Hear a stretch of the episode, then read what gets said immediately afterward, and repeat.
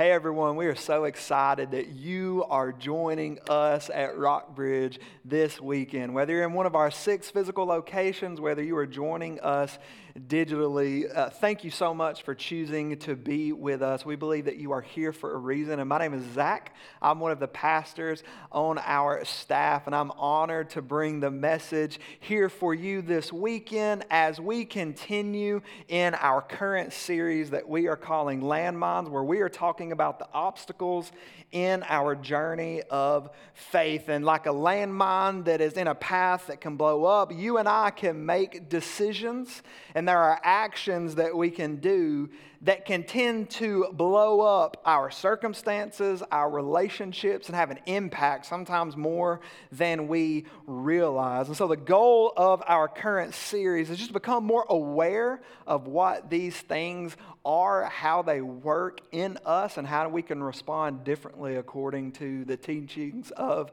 Jesus. So, we've talked about pride, we've talked about selfishness, anger, laziness, uncontested thoughts, and today we're going to continue our conversation in this series by unpacking the landmine of greed.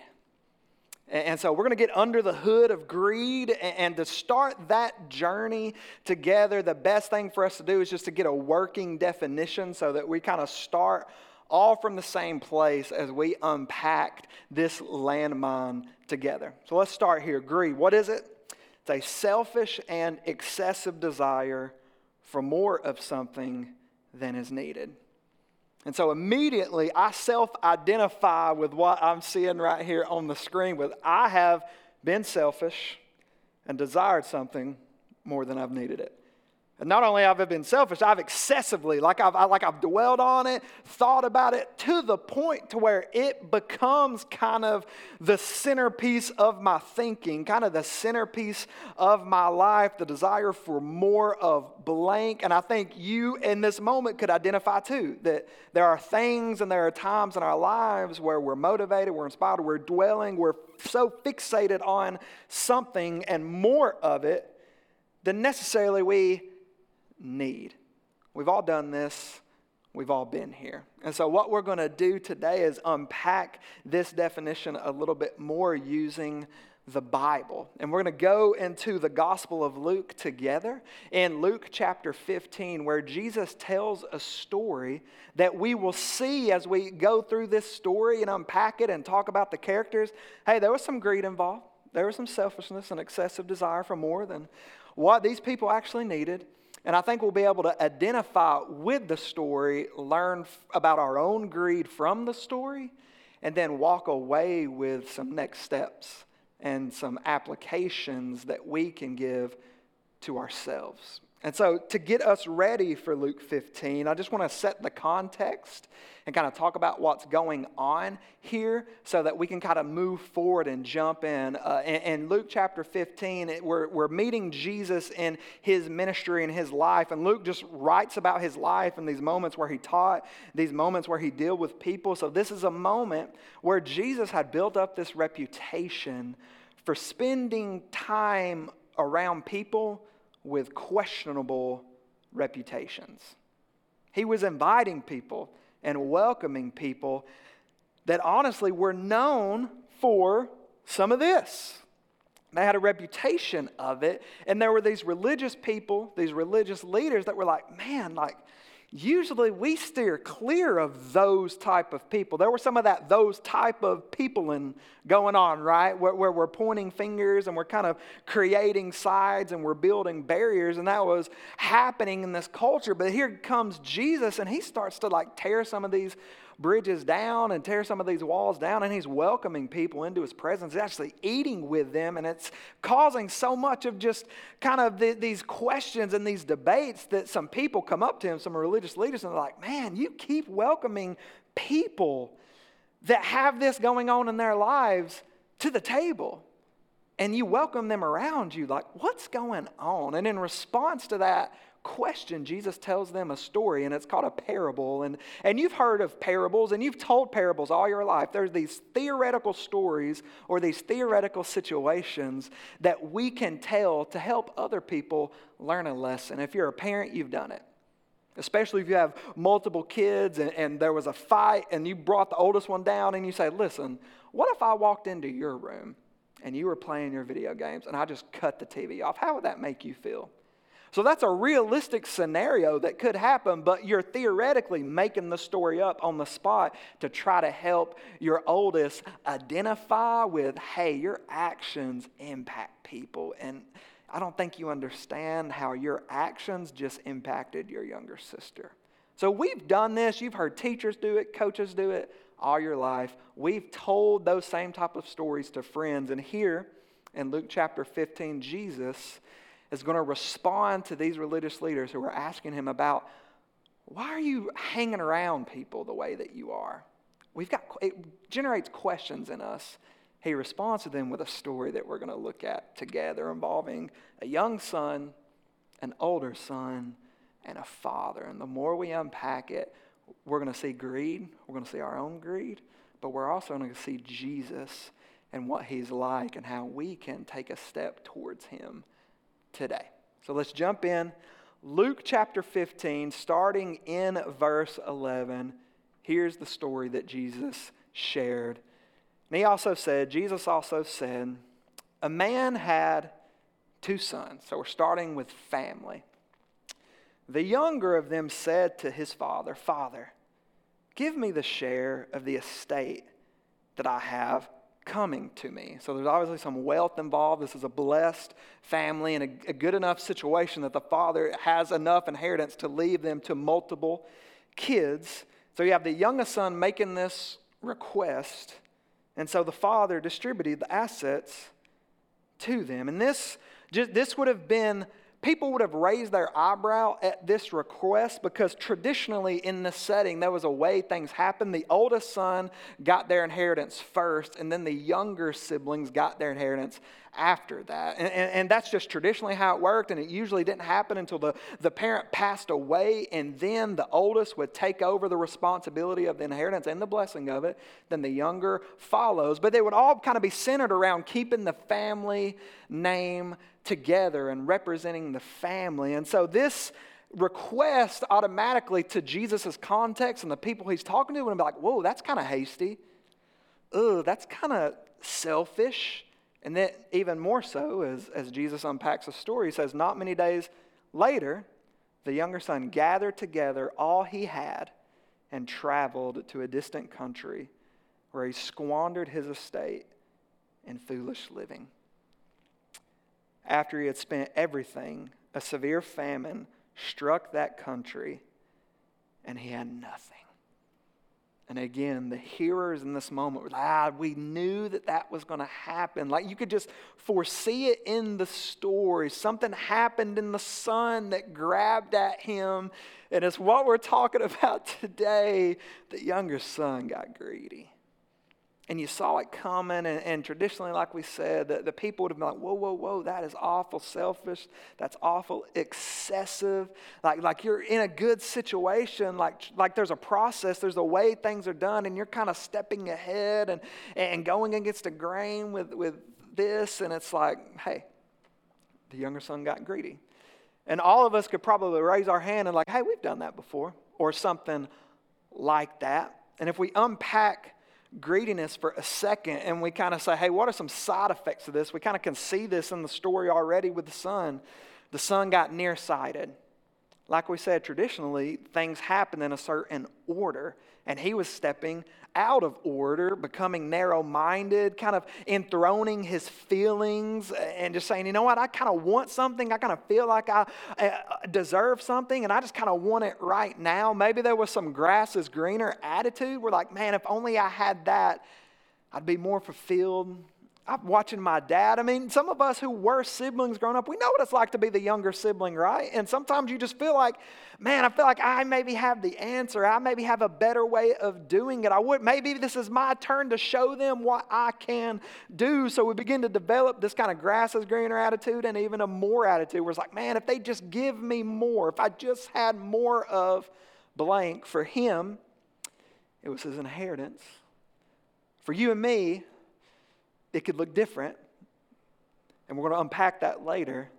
But we begin to see these side effects. And I think if we were honest, we could relate to some of these. And then we see something happen.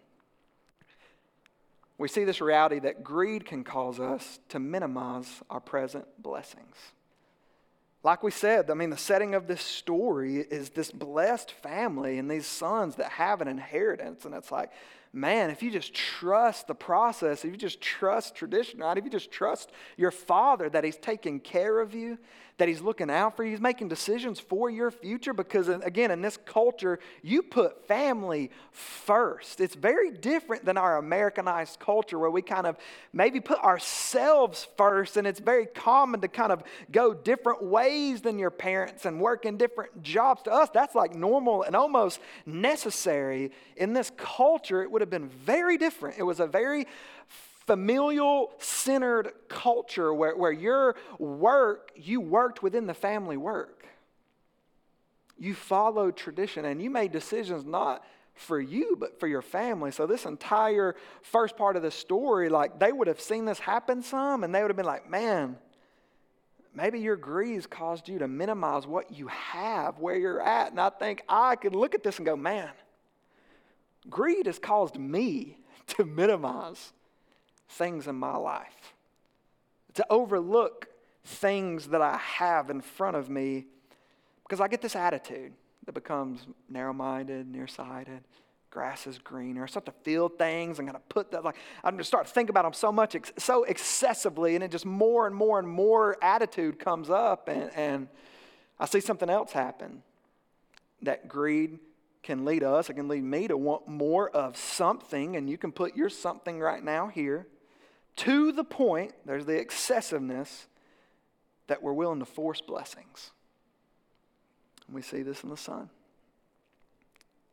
Something happened within him. There was just this attitude, heart shift. And it happened so much, and he, it just became so excessive and so powerful that it led him, you know, I'm just going to force my hand. I'm going to force my issue. I want more, and I want it now. I can be honest with you. And I think if you were honest with me, if we were like sitting across a table right now sharing some coffee, we could both share stories of moments where we forced things. We uh, maybe tried to force a relationship, a decision in family, at work? You ever been on a time crunch at work and you just had to make the sale, you had to get the bid in, you had to finish the project, and it's like, man, sometimes when, you, when you're just, the pressure's on and it's like, or the promise of more is there, and you kind of start thinking about the team, and maybe you stop thinking about your principles and your values and the type of person you want to be and the type of boss, you just maybe can cut corners sometimes in parenting. Sometimes you can try to force your kids to listen and say something and it just comes out the wrong way, or, or you can get them in situations when they're young that they're maybe not ready for. And maybe sometimes we put pressure on our kids and they're not ready for it because we get greedy and we just want to see them do more and it's, it's for them. But maybe sometimes it's really about us and, and just things, right? We, we, we, maybe we are fresh out of college and we're making more money than we ever had, and all of a sudden, when you look through and you scroll, happiness equals more, right? So the more things, if we, we, we begin to chase things, and then the next thing you know, we find ourselves like we're so narrow minded, we're so nearsighted in these moments, and, and we end up kind of forcing things in our lives. I think we could all identify here. The younger son definitely identified here. And he got to this place, a really tough place and it got worse. And so let's continue in the story in Luke chapter 15. It says, Then he went to work for one of the citizens of that country who sent him into his fields to feed pigs. You got to understand the setting here, especially for a Jew who comes from a blessed family who owned fields and sent workers into the fields, for him to now kind of hit rock bottom and to become one of those workers that is sent into the field to feed pigs was just the lowest of the lowest of statuses he could have reached. He went from here Greed led him to force some things in his life. And it took him to a place he never thought he would be. And listen to how Jesus describes him in that place. He longed to eat his fill from the pods that the pigs were eating. Like he was so without. He, he lacked so much, so much so that he even struggled to eat. He couldn't provide for himself anymore, so much so that he looked at livestock and envied them and how much they had. But no one would give him anything. And we just see greed will always take you take more from you than it'll give to you. I could share story after story where I got greedy. And I thought that the more that I was chasing, I thought that the thing that would make me happier. Like I thought that the path I was on was the right path. And, and, in my head, even though, you know, maybe I didn't listen and people tried to talk to me about it or t- tried to talk me away from it, no doubt the younger son, no doubt his father, even his older brother, no doubt they said some things like, hold on now, don't you want to like remember like, like you've, you're really blessed. Like you've got a lot. Like just tr- trust, trust dad. Like he's going to take care of us. But man, we just get into this mindset and, and we begin to say, I think I'll take things into my own hands. And then three months later, six months later, three jobs later, three relationships later, mm, we get to this place where we're like, Whew this decision cost me more than I thought it would. I thought it was going to give me more. And it's actually taking more from me. And this is where we meet the youngest son at the lowest of the lows. And I relate to him because I've been to the lowest of lows. And maybe you relate to him right now, or you relate to this right now because you know what that's like. Maybe for you, or maybe you're looking at somebody around you in your sphere, in your family, at your job, in your friend group, and your heart's broken because you're looking and you're like, I tried, I tried, but I tried to tell them, I tried to talk to them, I told them that it would cost them, and maybe they didn't listen. Like, whatever your circumstances here, I think we can see this. And so if you're here, and we all will be here at some point, just hold on because the story's not over. But we do just have to embrace this. So let's jump back in to the story to a broken son who's lost it all and see what happens next. When he came to his senses. So that, that something happened within him. That's how the story started. Something within him changed.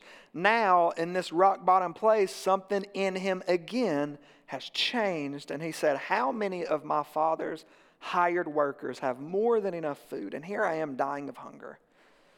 I'll get up. I'll go back to my father and I'll say to him, Father, I've sinned against heaven and in your sight. I'm no longer worthy to be called your son. Make me like one of your hired workers. So he got up and he went to his father. But while the son was still a long way off, his father saw him. And his father was filled with compassion. He ran, threw his arms around his neck, and kissed him. And the son started into his. No, imagine how many times he had said that same speech over and over, just knowing that his father was just going to hound him when he got there and point his finger. And he's experiencing the exact opposite says, Father, I've sinned against heaven and in your sight, and am no longer worthy to be your son. But the father told his servants, Quick, bring out the best robe and put it on him, and put a ring on his finger and sandal on his feet, and then bring the fattened calf and slaughter it, and let's celebrate with a feast, because this son of mine was dead and is alive again. He was lost, and they began and is found, so they began to celebrate think about as we unpack this moment, there was a shift in the son's attitude. And we see this shift in two different ways. Notice how the first thing he says is, I have sinned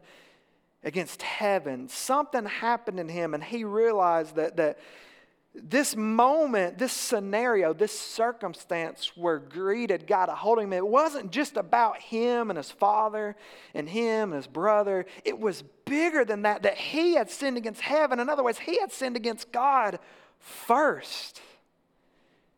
That God had placed him where he was at in his life and blessed him and blessed that family, and there was a process that, that all of those blessings were from God and, and, and the way that things were going to work out in his life with his inheritance. Like God was over all that. Like God, all that came from God, and God promised to be faithful to those who were faithful. His father had been faithful, and there was a reward of blessings for his children and his, his children and after the eldest son. And, and God was blessing him, and he ignored that and, and took things into his own hands. So now there's this shift, and his, eyes are open. My goodness, God, I I have sinned against you.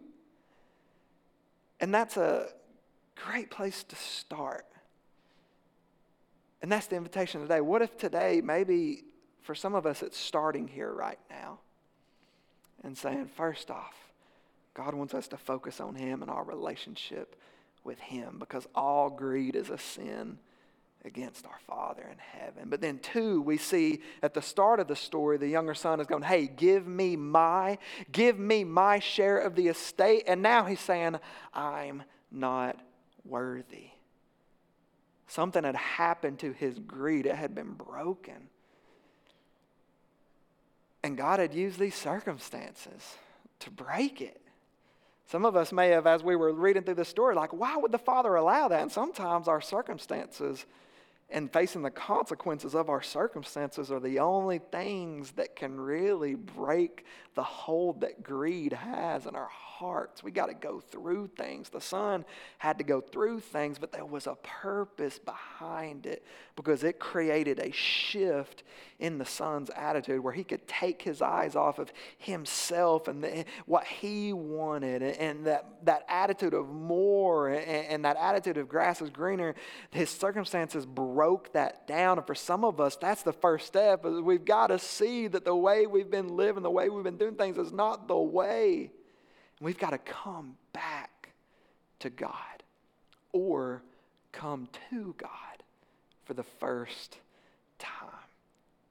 And that's what we see in the Father's response that all of the Father's actions, this, this feeling compassion instead of judgment, bringing his son in, running to him, like that would have culturally been looked down upon. Like a wealthy man would not run and let himself, like it was all about having self control and keeping that status and that reputation amongst your peers. Remember, that's how this whole story, this whole chapter starts out. Jesus' reputation is in question. And so for the Father to just like all of a sudden, let his emotions get the best of him and run towards his son and take his ring and put his robe on him and put sandals on his feet like that. Like that display is displaying the heart of God for sinners who are willing to repent. And that's what we're seeing happen in the son. That greed's being broken down, and he's realizing I've sinned against God. I'm not worthy. Father, please forgive me. That's such a beautiful example of repentance for us even if our lives, like the younger son, have been blown up by greed. Seeing the Father respond to the Son is what God wants us to see. He wants us to see His heart in the story. And I just feel like right here we got to pause and say, hey, we're all longing for home. And right now, we're not talking about physical home, we're talking about a spiritual home.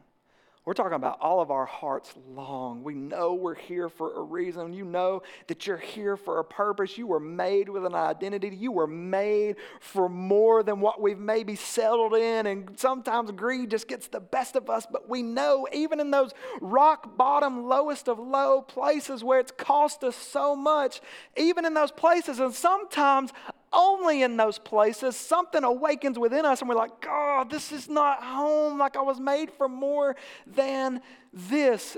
You were. You were made by God in heaven who made you in his image to have a relationship with him. But sin messes that up and leads us and tempts us to force things and to take things in our own control and leave home, leave this place with our God in heaven. But he's inviting us back. Hear the invitation. Here it is from Jesus today through this story, come home. Those of us who, like the younger son, have walked down a path that we never thought we would, that's what enthroning your feelings will do. That more attitude will take you there. I've been there. Come home. You try to force a relationship or force intimacy or force a job, and you get to a place, come home. Maybe for the first time you've been longing for that purpose and that meaning. You know you're here for a reason, and you are. Come to Jesus. He's inviting you now to believe in Him, to receive a new identity, to be forgiven of your greed, forgiven of your sins, and to follow Him. He is home. His presence is home, and He's inviting you in to be a part of His family, to receive a new identity, just like the Father put that ring and that robe. Jesus wants to put the ring and the robe of forgiveness and call you His son and His daughter, give you a new identity, just like this son who was dead and is now alive. You can come to life or you can come back to him, even if you've thrown it all away. He's inviting you back to receive forgiveness, life in him, just like the Father welcomed the younger son. And don't miss this minor detail in this interaction where the father put shoes back on his freshly surrendered son's feet those shoes represented purpose, right? And, and the status he had gotten to, the slaves that worked in the fields, they didn't wear shoes. And so when he came home barefoot, that's him saying, Father, I've lost all of my purpose. I've lost all of my status and my identity. And the father's like, No, you haven't. You've messed it up, but I've brought you back. I forgive you. You're still my son. You still represent this family. You still represent what, what I've given you. My favor is still here for you. Some of you need to hear today there's still favor for you, there's still purpose for you. Come back. This is the heart that God wants our, His church to have. That we, like the Father, would run to situations in the world. We would run into our communities, taking this incredible gospel of Jesus, this gospel of mercy and hope, into the world to share. And that's why here at the end of July, July 28th through August the 2nd, we are having Serve the City. This is a local mission trip where for this week, we are going to be planning in all six of our locations and all six communities communities. We're going to be planning hope projects. We are going out into the community to share this hope that Jesus shares with us, to go with compassion like the Father welcomed his Son with, and to share this good news that, hey, at a laundromat, at a food drop, as you help out with maybe a local sports team, as you go to a nursing home, as you feed those who are hungry and in need, there's hope. And we're here with a message of hope. That's the heart of Serve the City. And you can go online right now and look up your location, the different projects, and you can sign up. We are ready, we're planning, and we're excited to, like the Father, run into our communities with this message and this gospel of hope. We hope you hear that today and receive that today. But the story's not over. Let's jump back in. Because this son of mine was dead and is alive again, he was lost and found. So they began to celebrate. But now his older brother's son, now the older son, was in the field. And as he came near the house, he heard music and dancing. So he summoned one of the servants, questioning them about what all these things meant. And your, your brother is here, he told him, and your father has slaughtered the fattened calf because he uh, has him back safe and sound. Well, then the, the older brother became angry, and he didn't want to go in. So his father came, and he pleaded with him.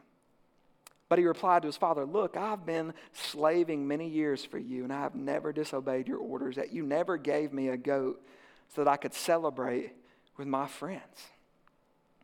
But when this son of yours came, who has devoured your assets with prostitutes, you slaughtered the fattened calf. That's the most important prized uh, calf sacrificial offering. It's like, hey, you've given him the best. What have you given me? And the father replies, Son, you are always with me, and everything I have is yours. But we had to celebrate and rejoice because this brother of yours was dead and is alive. Again, he was lost and he is found. And this is something, the older brother's reaction is just something we kind of have to wrestle with and think about and process and accept that the youngest son's actions had a ripple effect on the whole family that it just wasn't about the youngest son, man, it impacted the family. And so we can say this about the older brother. The older brother had not left the farm, but as we unpack his reaction and almost the pride, he had his own greed in his heart because of what he had experienced in this situation. It, that had hardened his heart. That had caused him to be a little narrow minded and overlook the blessings he had.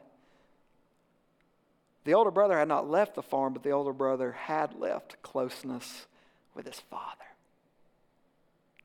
Some of the same things that happened in the younger brother, because of his actions, had also happened in the older brother, just in a different way, in a more prideful way. Notice how he said, I've always obeyed you. It's like, really? Like you've never disobeyed your father, not one time? Don't you think you've become a little narrow minded?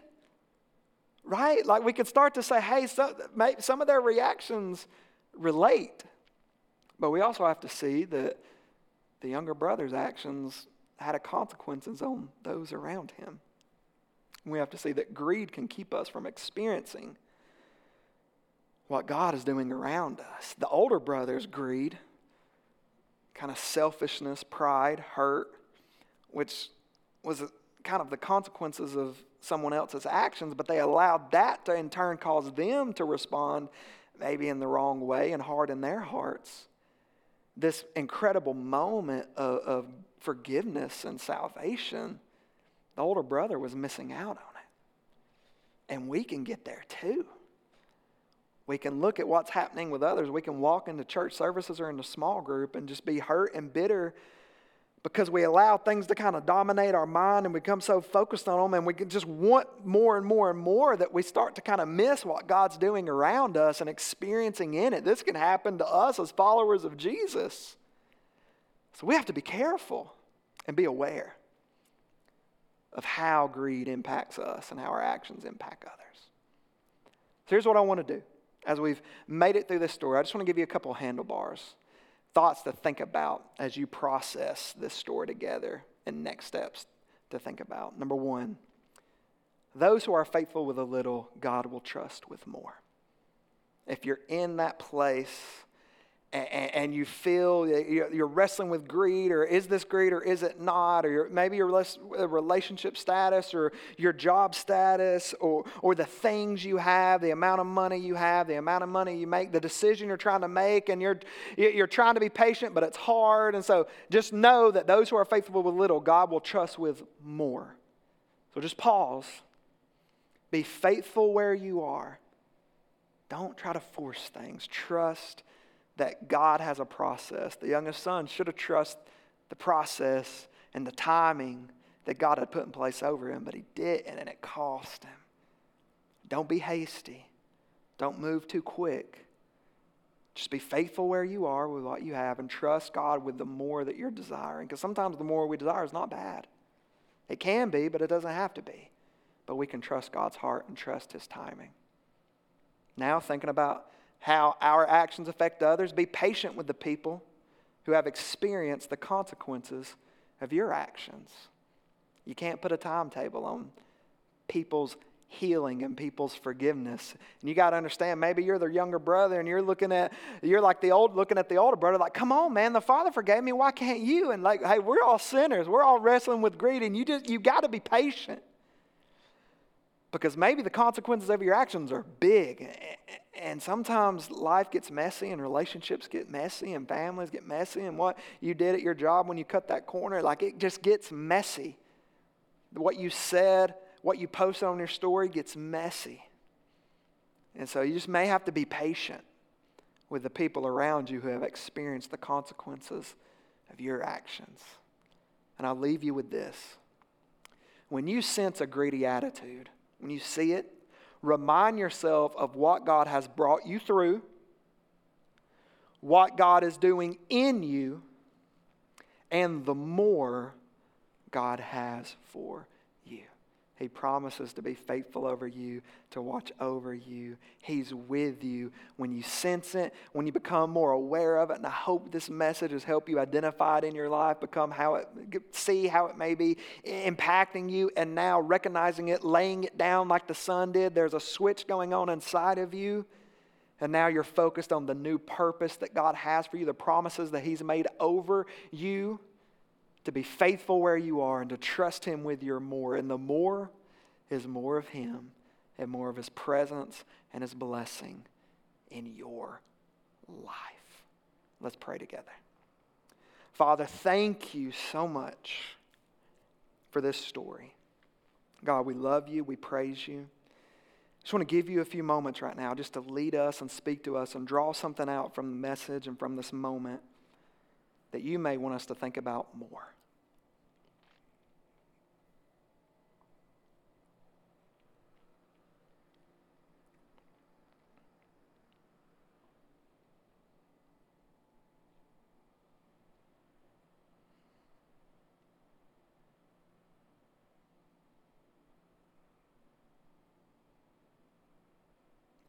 Thank you for the gospel. Thank you that your grace is more powerful than my greed. Thank you for the lessons and the way you've done something inside of me in my lowest of lows. And thank you that you've welcomed us back and given us an invitation today to repent, to come back to you, and to follow you in your ways. So, Lord, continue to lead us as we respond to you, Jesus. It's in your incredible name that we pray. Amen.